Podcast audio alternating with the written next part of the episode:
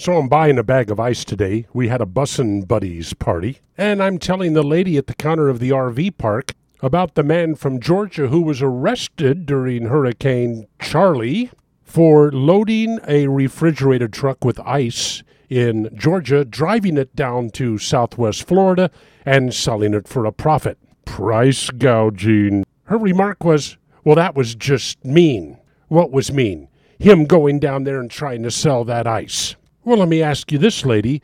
Would it be mean if he said, you know what, I could load a truck with ice and take it down there and sell it, but I'm not going to because I would be accused of a crime. So I'm just going to let those people go without any ice to preserve their food. Would that be mean? Well, they shouldn't have to pay for that ice. Oh, I see. By now she was about ready to kick me out of the RV park. People shouldn't have to pay for things they need.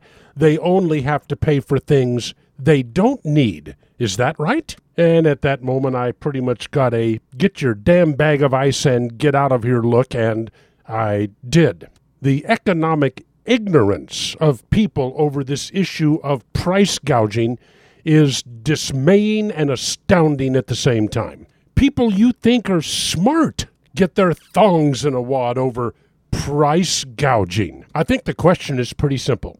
In times of high demand for items of very limited availability, how do you want the distribution of those items handled?